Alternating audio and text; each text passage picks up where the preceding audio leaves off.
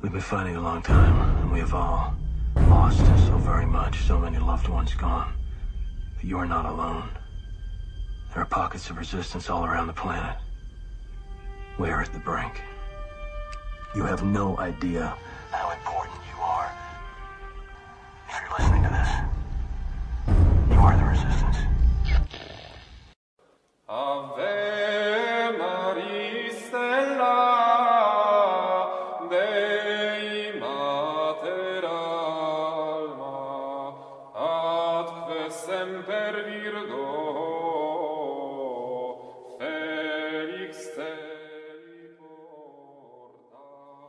porta Hey everybody, Steven Sesfidel coming at you once again with Michael Greaney and Dawn Brohawn of the Economic uh, Center for Economic and Social Justice, Mia Culpa. And if you like their swag, I got their owned or be owned T-shirt on, which probably will get you to some questions if you walk in the shopping markets uh, in your local uh, areas. Which they are. I, I do like this one. I like the orange. Uh, kind of reminds me of WWF the when Hulk Hogan went bad, the New World Order group, but. Uh, nah, this, this is this is solid. Good. Thanks to you guys for uh, putting it together. I don't buy it though. time Dawn was walking down the street in DC with an owner be on t-shirt and some people were stopping and says, Oh, I love that. I'm not sure they knew what it meant, but they loved it. Yeah, well, I What was, did, I your, your just- follow up? What did you vote for then? ownership. I was just gonna say, you look really good in that T-shirt, Steve. Oh yeah, yeah, I, I I do know that. Yes. Yeah, yeah. It's like It would Will look Smith. better if I- the I make orange this- were what's the green difference between you and I? I make this look good. just try walking down the street sometime, see what kind of reaction you get. it is a conversation starter. Oh no, yeah, exactly. Like uh, I like this. And today's we're we're uh, recording on the second November, so it is election day in most everywhere in the United States, and that'd be great to walk into a election. Might wear that into the election booth and go see what someone says. Oh, what does that mean? Well, what did you vote for today? did you vote to be owned or be owned? Exactly. And, you know, funny that you mentioned that uh, because that whole issue, uh, own or be owned, relates to what we're going to be talking about today. That's Um, right. What are we talking about today? We're talking about the five levers of change, the things um, in human society that can bring about cultural, economic, social, political change. Um, uh, when at a point where crises are occurring, and uh, we want to emphasize some of the the what we would say the the five most significant and most powerful and most rapid um, tools for changing society. And so we don't become And- David Letterman on a countdown. What are these five? Okay, these five would be education, politics, money and credit, tax policy, and technology. And while you grab a bite to eat, that's okay. you're, you're killing me. I have the I have the screen off so no one can see that. Yeah, oh, it's fun. Um, and the key thing here is all these things in and of themselves, they are social tools and they're morally neutral. It depends on how you use your tools. And it depends on whether you as an individual and all individuals in society have control over these things or have some power or some choice or whether someone else is dictating that for you. And we can see, for example, in education, you can teach people a lot of different things, and some of them are not going to be good for the individual or for society. And you can see this in destruction and division, hatred, war, all sorts of things. Politics, it's the same thing. Mike will explain more the really the, the roots of what we call politics. But in and itself is a way that people determine, you know, how rules are going to be made, how resources will be available or divided up, um, many things, how individuals have a connection to the decision making uh, processes in society at, at various levels. Money and credit. Now, that's an institution which few people really understand, including the people in Congress. Whenever they have the chairman of the Federal Reserve Board of Governors, it, most of them are don't even know what to say. They don't even know how to ask a question. But we know that this is shaping not only this country but the entire world.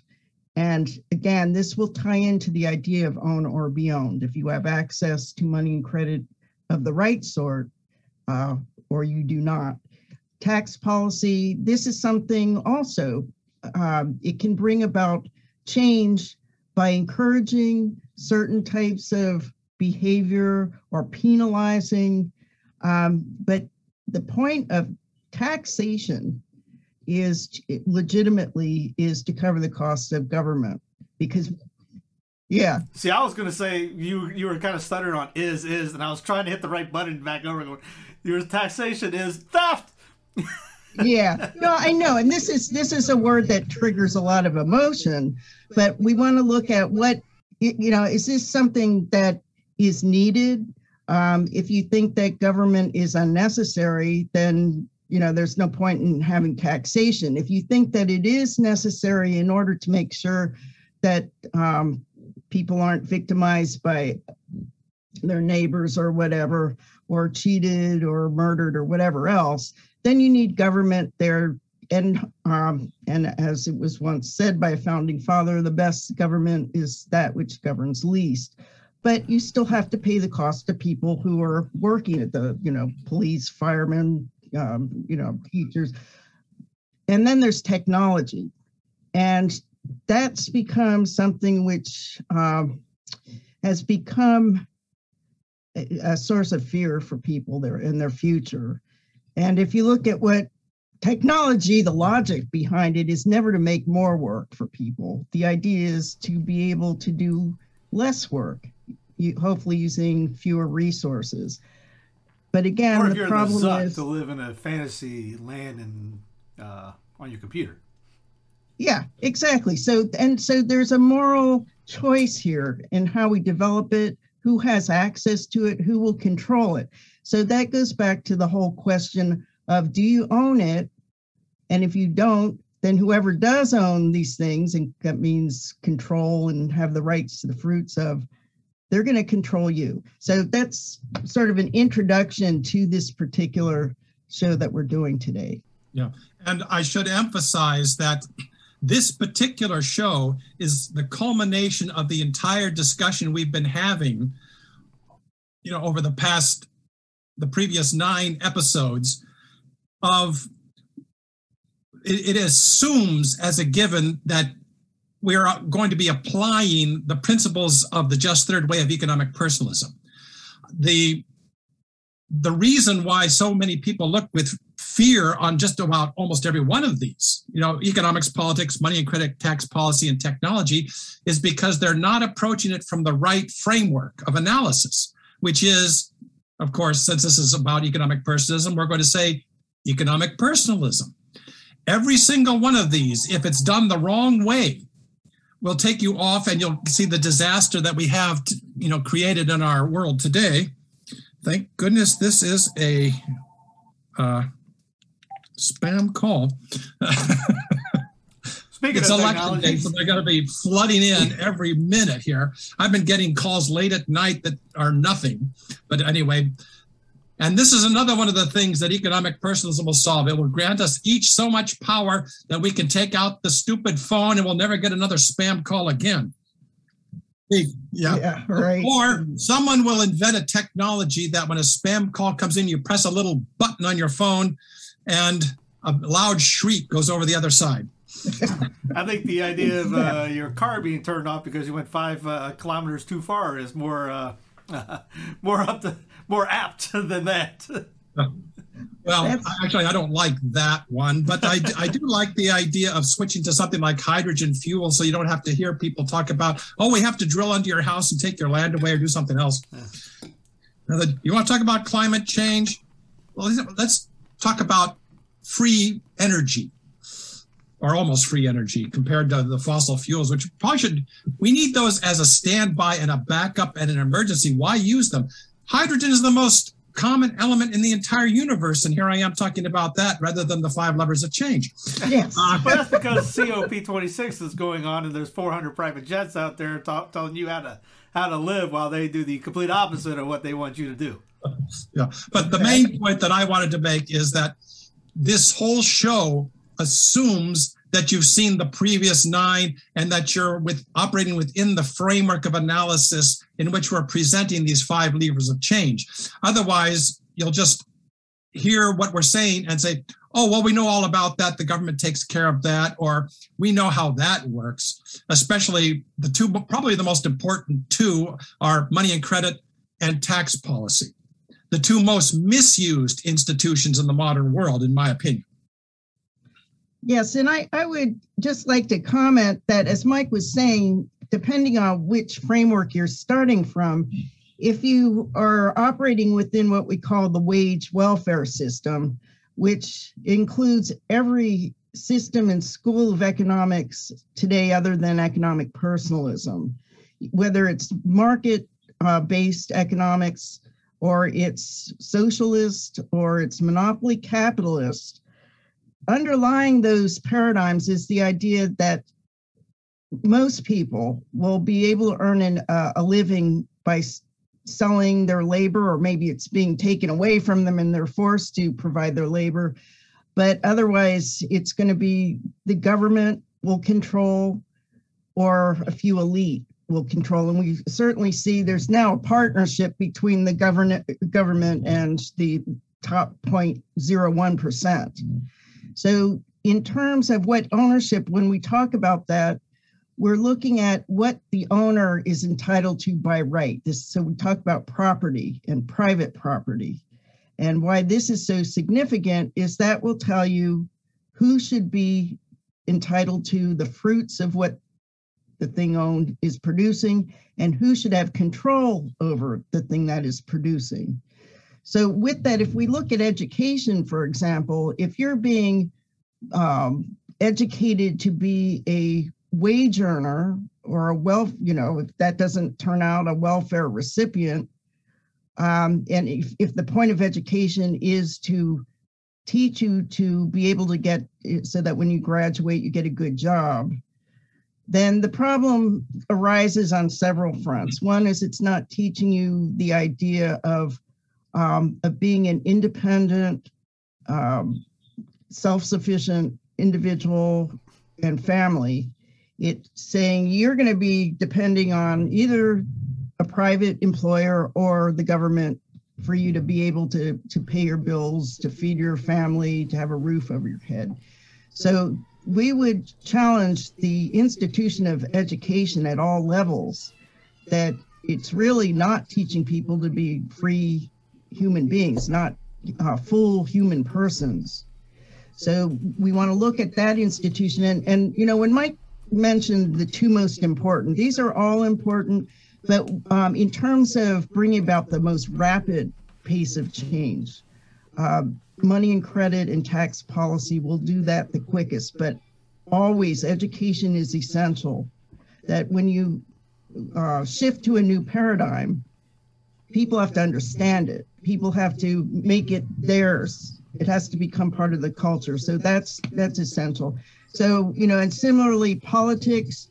There's politics within a wage welfare system. There's politics within a truly uh, democratic economy and political system where people have this source of power through owning. And this is very key to what we're talking about with economic personalism. Is we have we produce with our labor and we produce with the things we own. And it's those things we own that are becoming increasingly more important significant in terms of what's produced in the economy. So we can't ignore as much as the human person is really the the thing of ultimate value in within the social order that's where power starts dignity starts but we have to also see there's human beings as total beings and then there's labor which is their uh, each person's capacity to be able to produce goods and services to be sold And we know there's a wide range of abilities with, you know, your labor power. And to a certain extent, you can get more education to improve it. But by and large, we, we are born with, um, you know, a certain capacity to, from an economic standpoint. Capital, however, and this is touches on the technology aspect of this, is constantly re- improving. And now we see it's accelerating the improvements. And when I say improvement, it the goal is to reduce the amount of human effort, toil, resources. So that's good if you're an owner. It's not good if you're the person supplying the labor and you get uh, replaced. So these things, as we'll, uh, Mike will talk more about, we have to look at it in terms of do you have power or does someone have power over you? I thought Mike, Mike, was just looking at. The, I thought. Mike yeah, I'm going. Okay, that. Mike, it's your turn. well, okay. On Dawn's point, you talk. You think about like uh, cops back in say 1910s that were uh, traffic control. They were they didn't have stoplights, so they were in the middle of the street. This the technology comes out and eliminates that job. So why is that okay? But say like the same thing happens at the uh, McDonald's. Not say go to McDonald's, that's poison for you, but you know you got the you got the kiosk there, and that will eliminate the human workers. Which there's a there was a McDonald's. We were getting chicken nuggets for the kids one day, and uh, I told her, "said you know, as bad as I hate this idea of this technology coming in like this to eliminate the human person, I don't mind it at this because they were that bad. Um, but it's not a you know that's going to eliminate a lot of people. It gets into UBI talk and again every time I talk to you guys, I immediately go back to Davos. Every every syllable you guys say, I'm going, yep, that's what it. If you guys, if anybody's listening, is paying any attention, your radar is going off, going. I understand what she's talking about. It's going back to this, and she's not even bringing that up. I'm glad that you did, Steve. well, we have to save something for the next series. I mean, come on. Yeah, yeah no, no. The point, I think, um, the, and you mentioned universal basic income and how um, a group of the world's elite, they were selected and they come together to think out solutions um, to save the planet and to save the economy and uh, eliminate war. And, uh, you know, I think the objectives are good the question is, though, how they're going to go about doing that. And in none of the proposals was the idea of extending equal access to ownership of those things which are producing wealth and income in the economy, more so than labor.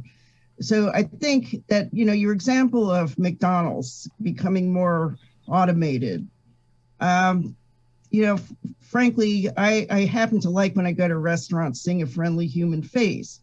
But, you know, then again, think of the people who are working at McDonald's, how much they're able to earn or not earn, and how many hours of their lives are spent there, you know, when they could be doing something that they truly love. I really doubt that most people love working in a fast food restaurant for you know many many hours it's greasy it's hot you got customers who yell at you you know honestly that's so louis kelso who developed the the um the ideas uh, with mortimer adler of um, economic justice defining the the principles system principles of economic justice and also the methodology that would enable people who have nothing no ownership of things, no uh, cash reserves, no savings, to be able to uh, acquire those new technologies and pay for them through the profits of the technologies themselves.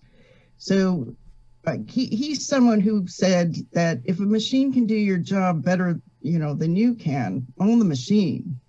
Know, no one loves doing repetitive I don't care what they say. I don't think the people working, you know, farm workers who are out in the fields or factory workers who are get standing on an assembly line doing the same thing over and over. I really doubt. I mean, there may be some who enjoy that, but my suspicion is most would be would prefer doing something else.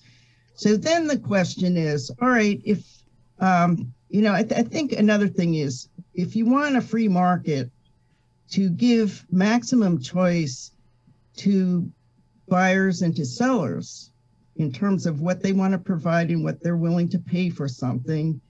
The only way to really have a truly free market, you have to have justice in there. And the only way you can have justice is where power is spread broadly among every individual.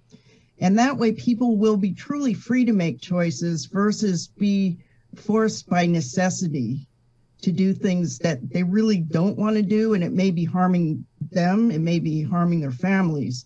So, you know, your point about Davos is it, it's important. Who's going to make the decisions for us and for the world? Is it going to just be this tiny elite, or will we be empowered and educated in order to make better choices, you know, for hmm. ourselves, our families, society, et cetera? Yeah, and then there's another little item that these people pushing for the UBI and the billionaire tax and all of these other things forget. It can't work. You, it's very easy. Run the numbers. There's not that much money around. The vast amount of the wealth of these super rich is not in the form of cash. I mean, you don't see, you know, Walt Disney's Scrooge McDuck swimming around in his money bin filled with money. If you ask the super rich how much cash do they have, it's actually very little. I would say that a lot of the super rich have less cash than we do. You know, the, the average uh, person, you know, middle, an upper middle class, that sort of thing, even though I detest those terms what it's in the form of their their ownership of assets. Mm-hmm. And this is where the bulk of their wealth is. In order to fund the UBI or the billionaire tax or anything, they have to sell their wealth, which they're not going to do. Uh, and you're talking about a financial collapse if you dump that much equity on the market, you know, even over months at a time. This, the it would make the 1929 crash look like a walk in the park because uh, you're talking a total financial meltdown because in order to liquidate their assets they have to sell them to somebody. Who has the money to buy it? Nobody. They're the rich. When the rich sell something who can buy it? Nobody thinks of these things. The only real answer is not universal basic income but put it in a slightly wrong way universal basic ownership.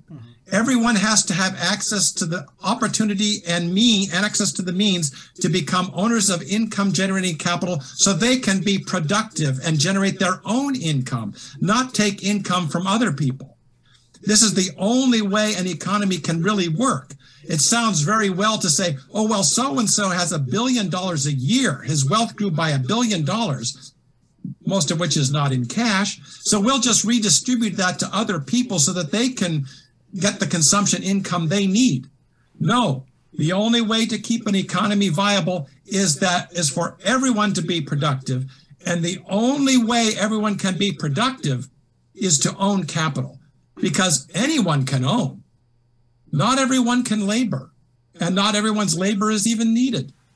In a modern economy, it's ownership of the technology that's important. And that can only come about if you have the right monetary system, the money and credit, and the right tax system. And people are educated sufficiently to understand what the heck is going on. And of course, putting in politics, get the politicians and the country's leaders to help organize our institutions in the right way so that this can be done. This is, in fact, the, the job of the politicians is to care for the common good. And the common good is made up of all these institutions, this vast network of social habits, social tools in which we as human beings become more fully human, or as Aristotle would put it, more virtuous. And we can't become more virtuous or more fully human if we don't have power and power naturally and necessarily follows property, not just any property. I mean, it's not ownership of consumer goods, it's ownership of capital goods, technology. Are you telling me politicians are basically corrupt and they go up in D.C. They're for our say they're for us, us the people, right? They're not. They're not. Surely you're not saying they're going up there and making millions off of Well, us, then let- let, let me the politicians are for the people the collective concept but the people is an abstraction created by human beings for human beings and has no has no independent existence apart from the human minds that create them so the politicians for our own good have to control our minds our lives our thoughts and everything else otherwise it won't work I'm, I'm being sarcastic. I know there's one or two good ones out there. but I was, I was thinking like Pelosi's making you know millions for being a servant of the people. Yeah, I well, have no objection objection to them making millions, just not out of me. Right, right, right. Just like Yeah. yeah, you want to make a million bucks, do it. Do it ethically, Yeah. do it virtuously, things like that. Well, and, and I think it's important to, you know, look at the mindset of basically two dominant ideologies. And one is elitism and one is collectivism. And let's start with the collectivists, which are, I would say, that's largely um, influencing how policies are being made today. And it's becoming more and more collectivist because more people are becoming unable to earn their own uh, a decent living. So it becomes a question of who knows best for these poor suffering people. And it's, well, it's we, the politicians, and we can, you know, hire the experts and we can develop policies to make sure that we give people just enough so they stay alive so they get their minimum wage they get you know whatever their uh, um, enough support to cover health and education and shelter and so you take power away from the individual eh, with the idea being we know what's best for you. The other is the elitist who for you know in various ways has made it to the top of the ladder. And sometimes it's it is through uh, personal talent you know maybe a combination of good fortune. Um, it's never completely by yourself even though some may think they're self-made you know men and women it's always with other people involved so they also are in a position where, well, they can be benevolent or they can be as selfish as they want to. It doesn't matter because they're they have power. So the third, what, what we're talking about with personalism, as described by uh, Pope John Paul II and and Martin Luther King too. It's it's interesting. I be I'd like to trace sort of the common origin of their thinking on personalism is really looking at each human being as both a unique individual and a, a member of society. And when you take away one of those things, their u- uniqueness or their being part of this human family, you are really denying them the means to develop fully as a human person, which must recognize both aspects of human nature. So the only way really to do that is to uh, make sure that every person has power, is sovereign. But then you have the problem of all these billions of sovereign human beings. How do they interact with each other so that the result is constructive and positive and not destructive? And that's that is difficult because, I mean, part of economics it recognizes there are a certain amount of resources available at any particular time. There's a certain number of consumers and producers, and it's not like we have everything immediately um, supplying our, our needs, you know, our infinite needs. This, you know, these things have to be produced. So you do have just the, you know, reality of life and how we create our systems. You know, they're never going to be perfect, but they should do aim to do what the good purpose they were designed for. So we're going to be talking about the two main levers of change that we see um, if we're trying to move to a, a, a system of personalism or economic personalism. The two things that are going to make the most dramatic difference quickly, and this is the basis of um, some legislation we call the Economic Democracy Act, is to look at those two particular levers of change and see how they can be directed towards connecting every human being to the processes of, of growth, economic growth, and thereby be self-sufficient and be able to interact in politics in you know in a good way not the way we're doing today which is just becoming more corrupt and just more chaotic than ever and people are actually losing interest in being involved unless things get so bad and they get so angry that that's when they get involved but that's really not a good political system Yeah, th- that's what I mean. What you're seeing is what Dawn addressed a little bit earlier was you've got three things, all of which come under the heading of liberal democracy. You've got the collectivist form of liberal democracy. Uh, I get these categories from Alexis de Tocqueville, although we kind of gave our own names to them. Uh, the collectivist form of liberal democracy is that humanity as a whole is sovereign. Humanity as a whole has rights. And of course, you see the problem with that immediately in that humanity as a whole is an abstraction, it's a creation of the human mind. And if you claim that humanity as a whole has rights, you know, an abstraction created by man is greater than man created by God, meaning that man can create more than God can create. This causes a little bit of confusion with collectivism. And elitism or individualism is not much better because you still have an abstraction, this tiny elite that thinks they're better than everyone else. Oh, excuse me, they don't think it, they know it. And you have, and they may pay lip service and say, well, if these people had the guts and gumption to be as good as we are, uh, after all, when I inherited $30 billion from my parents, that proved how much I deserved it, didn't it? So that what you see in today's world is that you've got the collectivist form of liberal democracy and the elitist form of liberal democracy merging because they both share basically the same assumption that somehow sovereignty resides in an abstraction, not in the human person. What we don't see enough of today, or at all, as far as I can tell, is what Alexis de Tocqueville called the American form of liberal democracy that he, you know, uh, described in Democracy in America in the 1830s. The human person is sovereign. This is the basis of the personalism of John Paul II and Martin Luther King. It is the basis of what, with a few flaws, more well, they were pretty big flaws, but what you saw in America in the 1830s, where the individual was considered sovereign, if you are a white male over the age of 21, anyway.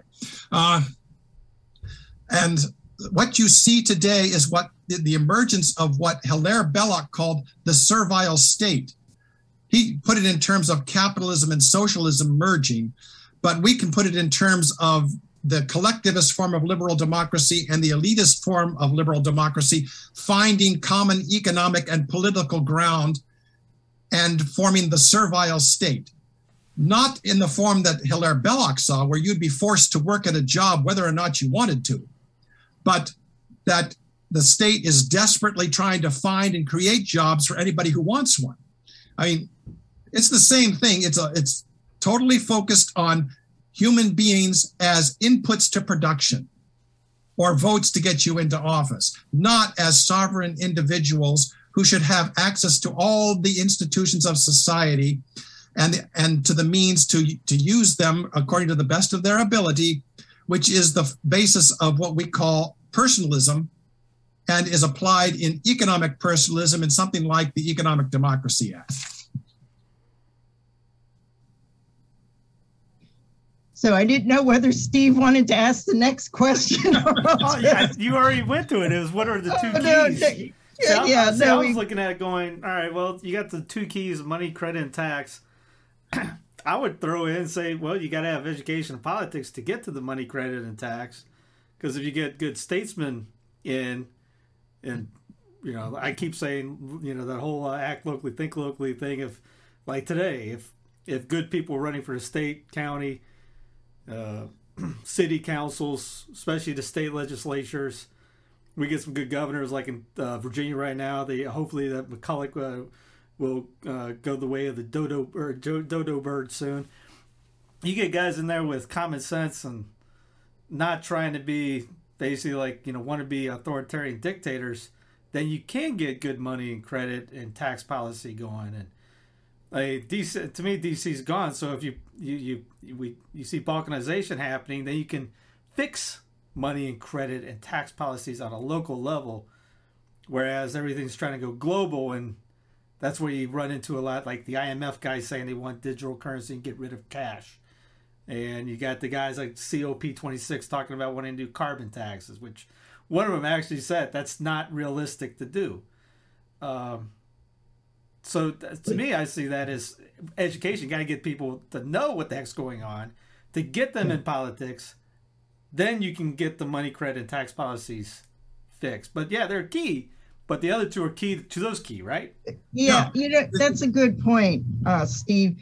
And that's you know it's one of those chicken or the egg situations we're in. That when you have a a really new idea, new framework for living together, it's it's formed. You know, it's not in people's minds. It's it's not something that they understand immediately. It takes, as you say, it takes education. And then you have to get it into politics because ultimately um, your institutions um, and laws are what remains even after each of us as individuals have left this mortal plane.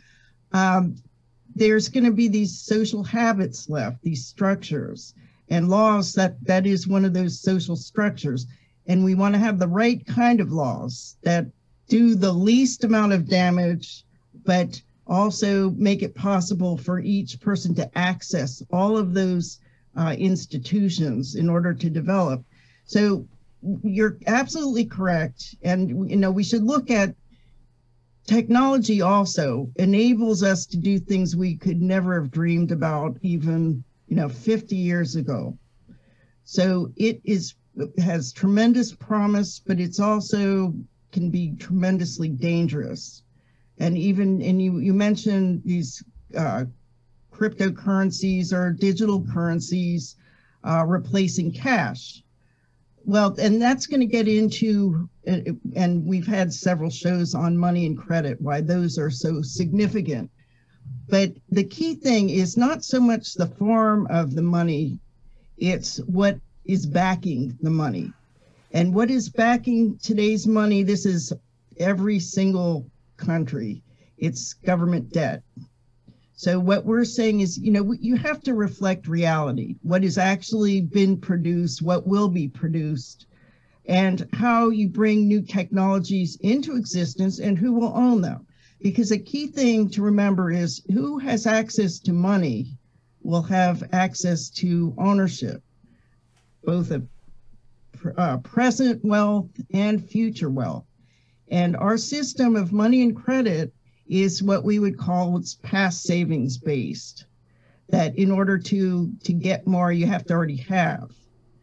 Um, it's also the notion, as Mike is, you know, an expert in the different approach to money. One is the notion that government creates money, the currency principle, or the other idea, which is what we embrace, the banking principle, is saying, you know, you actually create money, anything of value that can be exchanged, or money, even getting more to the fundamental essence of money, it's a way of measuring value in transactions. You have to have a way of two or more parties coming to an agreement that when they exchange one thing for another, that it is of equal value. And so money becomes that that measurement.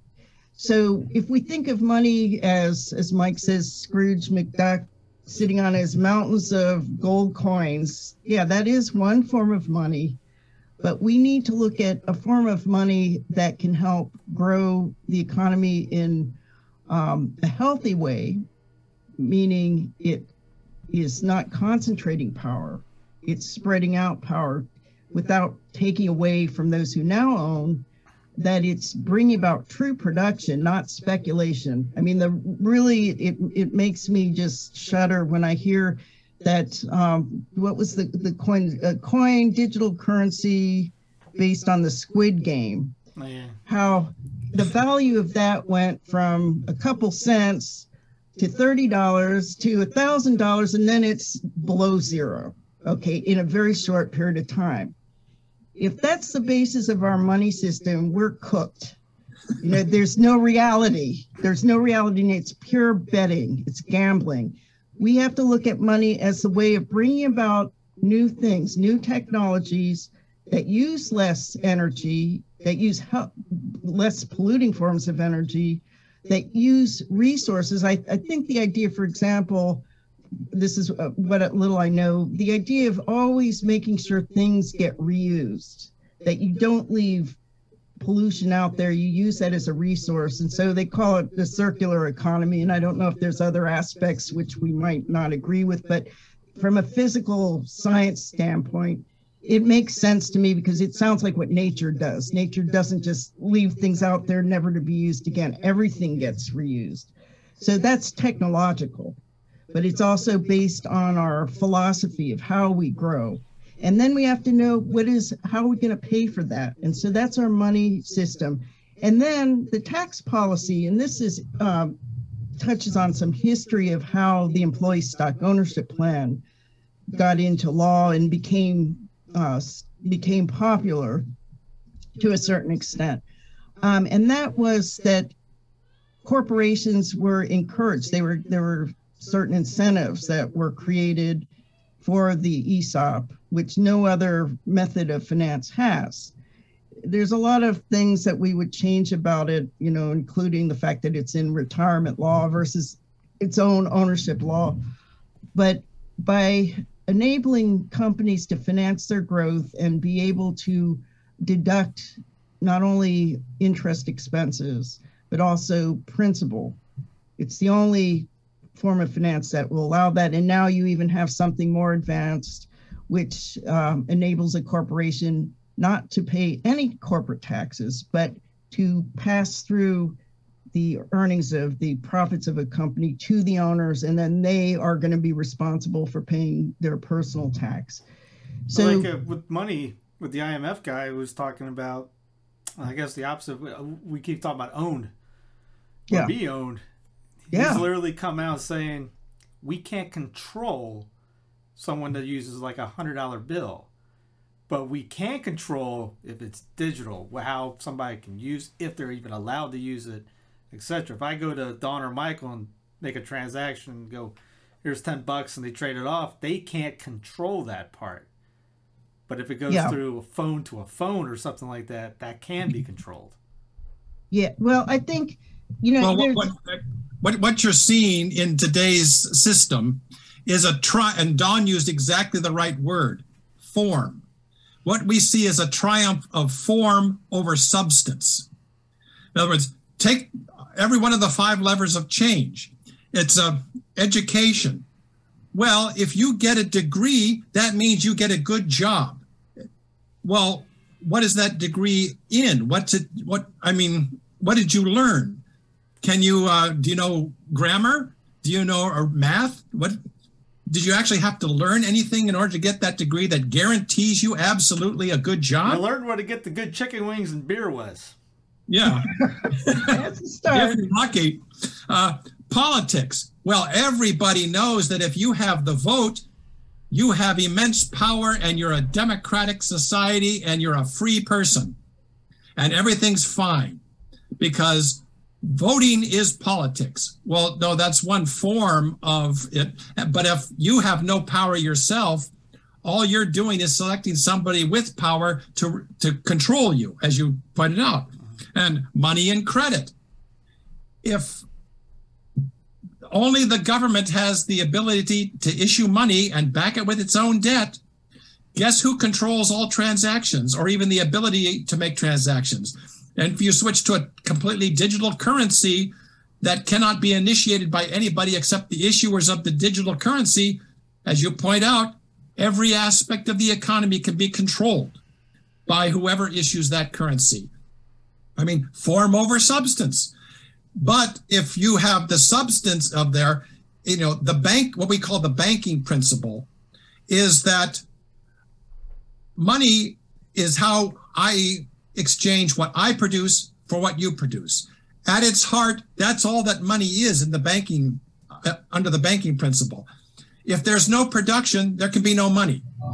Well, Keynesian economics says exactly the opposite. Uh, and Keynesian, I, I once wrote a book that didn't get accepted because it was too controversial. No. Catholic Keynesians and other mythical creatures. And I think you might be able to get that published today, though. I think I Yeah, know some well, people. Maybe, it, it needs a little bit of reworking because I've learned a lot since I wrote it. But one of the key features in it was, and, and I got this from, uh, oh darn it, I can't remember the scientist's name, but he referred to uh, cargo cult science. Now, if you know anything about the cargo cults, they are the weirdest thing you ever came across.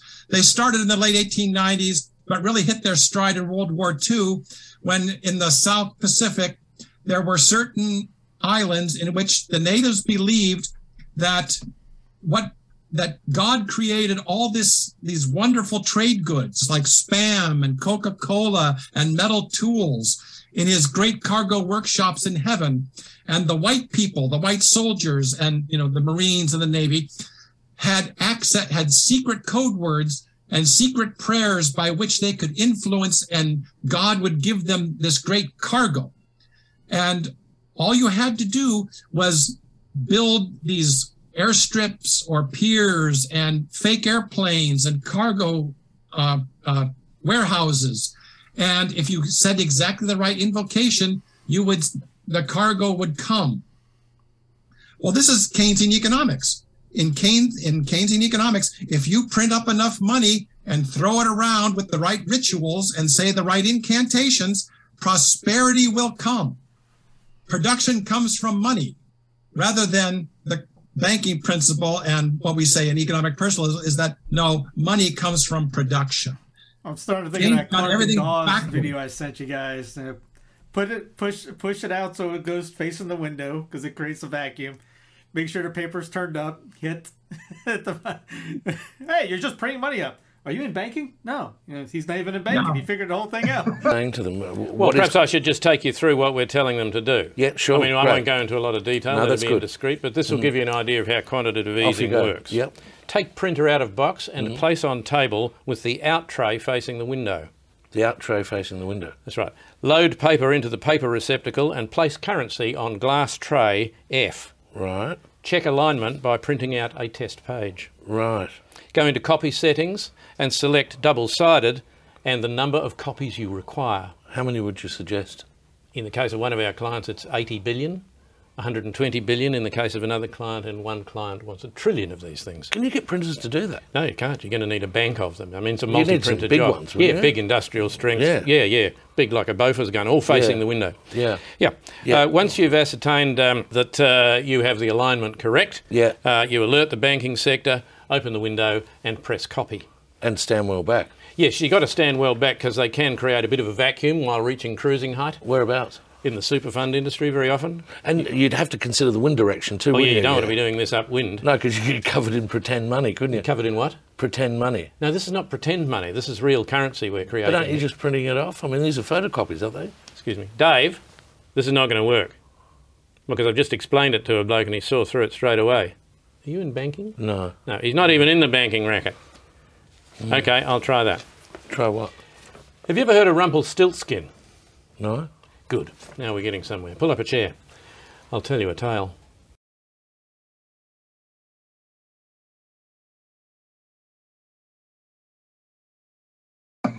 yeah, they won't understand banking and currency principle.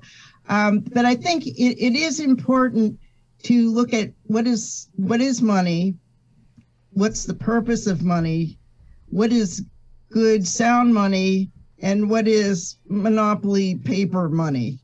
And what we have today is is really monopoly paper money that people have attached value to, but in their exchanges, they're not thinking about exchanging production, they're just trying to bid up the price.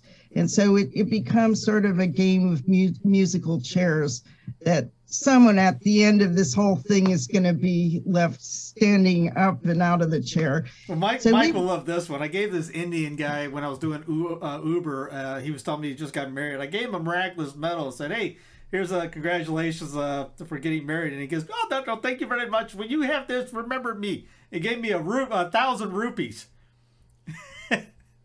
I think So toilet much is- paper is more profitable than Oh, rupees. and rupees. Yeah. Oh, you you think that's bad? The last when I took the the last business law course I took, you know, for for review for my CPA, you know, continuing education, we watched a slideshow about the hyper Oh no, it wasn't hyperinflation, but the high inflation in Kenya, and one of the slides was the sign posted on a latrine saying, "Please do not use paper money as toilet paper." Yep, that's about it. That's about it. So I think the, the point that we want to make in you know in terms of turning this into something practical, all these ideas we're talking about is going to take legislation. You know, otherwise it, it's sort of hit or miss and it's not going to be enough to change the way we operate as a society. And I, I think it's also important to realize that whether we like it or not, we are interconnected with the rest of the world. I mean, you can see the whole problem with supply chains just being shut down and you know the reliance on people in other countries to provide certain other things and so as long as you're going to have exchanges you're going to have money involved so we want to make sure that money wherever it's used is backed by real production and that it's something that's accessible to every person. And we don't mean ha- just throwing around cash. We're talking about money being in the form of credit, capital credit, or credit to buy productive assets that is not based on anyone's past savings. This is created as production is needed to be brought into reality. That that becomes through our monetary systems, and this includes our central banks, it's brought into being matched with the needs of businesses to acquire more productive assets to grow, but to do so to finance their growth in ways that create new owners. So if the same people have access to mo- new money and credit, the same people are going to own the new technologies, new assets. If more people are um, able to have access to a sound money system and a sound credit system, and that includes how you deal with risk of loans going bad. And we have an idea, you know, that using capital credit insurance becomes part of a good system so that people, the have nots, are not excluded because they don't have enough collateral. Okay, this becomes a substitute for how you handle risk, another form of collateral which is uh, capital credit insurance. So if we create the right money and credit system so that you're cr- really creating money only for private sector needs to grow, not government debt, not gambling on Wall Street, and you do so, you make this credit because really, if you look at who, as a as a human right, we have to recognize that ownership, private property ownership, is a basic human right. We also have to see that if you need to have access, equal access to this, access to the means to become an owner. You can just say everyone has the right to be an owner, but you know, if you don't have a way of becoming an owner without taking away, you know, property rights from someone else, you're back at square one-. But fortunately, and this is something Louis Kelso was, it was genius, pure genius. I think Mike, being the historian, will say that he filled in a hole in terms of what the encyclicals were calling for, that without it, you would always be stuck in the old systems. So, really, I think that people, as they understand and are not intimidated by the idea of money and credit for the right purposes, um, you're going to see a shift in just attitudes to an ownership culture, which is one where people recognize, you know, you have power, I have power. We have to be responsible too for how we use our power. So that's also part of ownership, the notion of responsibility going along with rights. rights and duties. Yeah. So uh, that's yeah. So I think um, I'll, I'll let Mike. Uh, Well, I- what I was going to say is that what Dawn's been saying can be summarized. We, we do, you know, go into this in the book, Economic Personalism. But what you basically have today are three types of money, two of which are legitimate.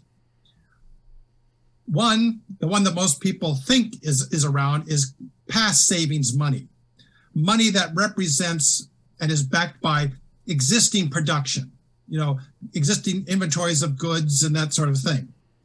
Uh, then you have future save and that and past savings money is best used for consumption or speculation or gambling if that's what you want to do, which qualifies as consumption because you're spending it.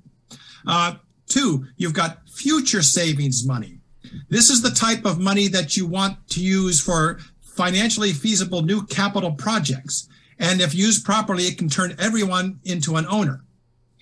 Uh, this represent this is money that is backed by the present value of the future stream of income to be generated by the new capital and then can be paid back. You create money and then you pay it and then you pay it back and cancel it so that there's no inflation or deflation. There's always enough money in the economy to do the job. Whether it's the past savings money for existing production or the future savings money for new capital investment. Unfortunately, what you have, and it's growing in popularity, I guess is the right word, every day, is the no savings money. This is money issued by governments backed by government debt. This is most of the cryptocurrencies. They just create a currency. Well, what's it backed by? Well, nothing. It's a pure commodity that we create out of nothing that you can use. And unfortunately, the, you heard us mention the, the currency principle versus the banking principle. The banking principle is that money is a way of measuring transactions and of exchanging what I produce for what you produce. Money comes from production. In the currency principle, production comes from money, and money and credit are themselves a production, a, a, a commodity that somebody first has to create, usually government, and then you are permitted to carry out economic transactions. What's behind it? Oh, the government's word. So, in other words, the people that are telling me what I'm permitted to do are also telling me how I can do it and if I can do it by controlling completely the money supply. This was Keynes's dream in his treatise on money, which was supposed to be his magnum opus until Friedrich von Hayek tore it to shreds. Except Friedrich von Hayek missed the most collectivist and totalitarian thing that Keynes said, and he said it in the first couple of paragraphs of the two volume work, which is that the state has the power to re-edit the dictionary and determine what money is and what it's worth, and it can change it at any time it wants. So that's how you control the marketplace. I do want to make one quick point, and since we mentioned tax policy, why is this so significant in changing the system? Well, today the tax system has largely become a way for government to redistribute from those who produce to those who are unable to produce sufficiently. It's not set up it, and it really it because it becomes a welfare state distributor it becomes a way or it, of necessity has to keep increasing taxes um, on those who produce at any level. And it's usually the middle class who's really going to end up paying for most of these because the rich can hire fancy accountants and lawyers to send their money overseas yeah so it it becomes really the it's like when you talk about a nanny state that that term is it's actually becomes it's it's it's it means something. What we see the tax system as doing as i said you want minimal powers vested in the state just to make sure that there is order that the the uh, general wel- welfare is protected that every individual's rights are protected um, that we you know we have security um, and it, it's basically it's there to care for the common good as mike said But the problem is the way the tax system is set up, it has no impact or very little on changing the patterns of ownership. There is the ESOP, Employee Stock Ownership Plan, not option plan. The problem is that only covers corporate employees. It doesn't cover public sector workers. It doesn't cover people in the military. It doesn't uh, cover uh, parents who stay home to raise children. It doesn't cover children. So you are pretty much excluding, you know, the majority of the population from the opportunity to become an owner. The ESOP works great. It proved that principle of finance that you can turn a non-owner into an owner without taking anything away from present owners. And it's all done on future profits of the corporation. The problem is most corporations, the way they're going to finance their growth is basically keeping the ownership patterns within the people who already own. So that if you want to become an owner, you have to go through that arduous process of working hard, saving, and then investing on Wall Street, which is just speculation. So it doesn't really turn the ordinary person into a real investor. So by using the tax system to encourage the corporation to pay out its profits, and this, so it's actually a carrot. The carrot is if you pay out all of your dividends, all your profits as dividends to the owners, then you get to deduct that. So the corporation could actually end up not paying any corporate income tax, which is a good thing even for current owners because they're paying double and triple tax. So this this is a um, Dawn, Dawn, talking right now, so I'm off camera, but whoops, Mike is talking. Um, so th- this is something which we can look at in terms of creating incentives um, so that businesses will, you know, they, they may not uh, immediately feel comfortable with the idea of sharing future ownership opportunities with anyone, including their workers. But as this becomes more obviously a a better way to finance growth. I mean, it's more cost effective, and Mike is a CPA, he can show you the numbers for that. As that becomes more recognized as a better way to grow, because you're also creating customers with money to buy your products, then you're going to see a transition, you know, and we would hope as swiftly as possible, but it will be perhaps evolutionary depending on education again and depending on politics. So this is something that all of our systems can start to have an effect on our culture, where every human being is is truly free and um, able to develop to their fullest human potential. All right, so picture a website, show it, tell everybody how to get the book for the umpteenth time. Yay! Yes, not the um, just the give it 10. to your family and friends. And if you can't afford it, there's a free version available too. there you go. What's the website? Www.cesj.org. And here's the free book of the. It's on the screen. Here's the free version of it, or you can just go to Amazon and send ten dollars to Bezos, and he will gladly send it to you for uh, probably free of charge for uh, however they get around that. Anyways, Michael, Until he finds out what's in it, you mean? yeah, send one to him. Michael, Dawn, appreciate it as always. Thanks. Thank you, Steve. It's been great. And go check out the shirt and check, check out the store and get your own. I would like to see them come out with some from magnet card magnets. I'll put that on the car tomorrow if there was on there. Hint, hint. Oh, okay, okay. I can. We can arrange that. I'll, I'll make a Zazzle's public magic. challenge instead. Oh, okay, yeah. No, this this is uh, we can get all sorts of things available. So car magnets, it is. Uh, No, thanks, guys. whiskey decanters, coffee cups, you name it, you know. there you go. All right. Well, thank you guys.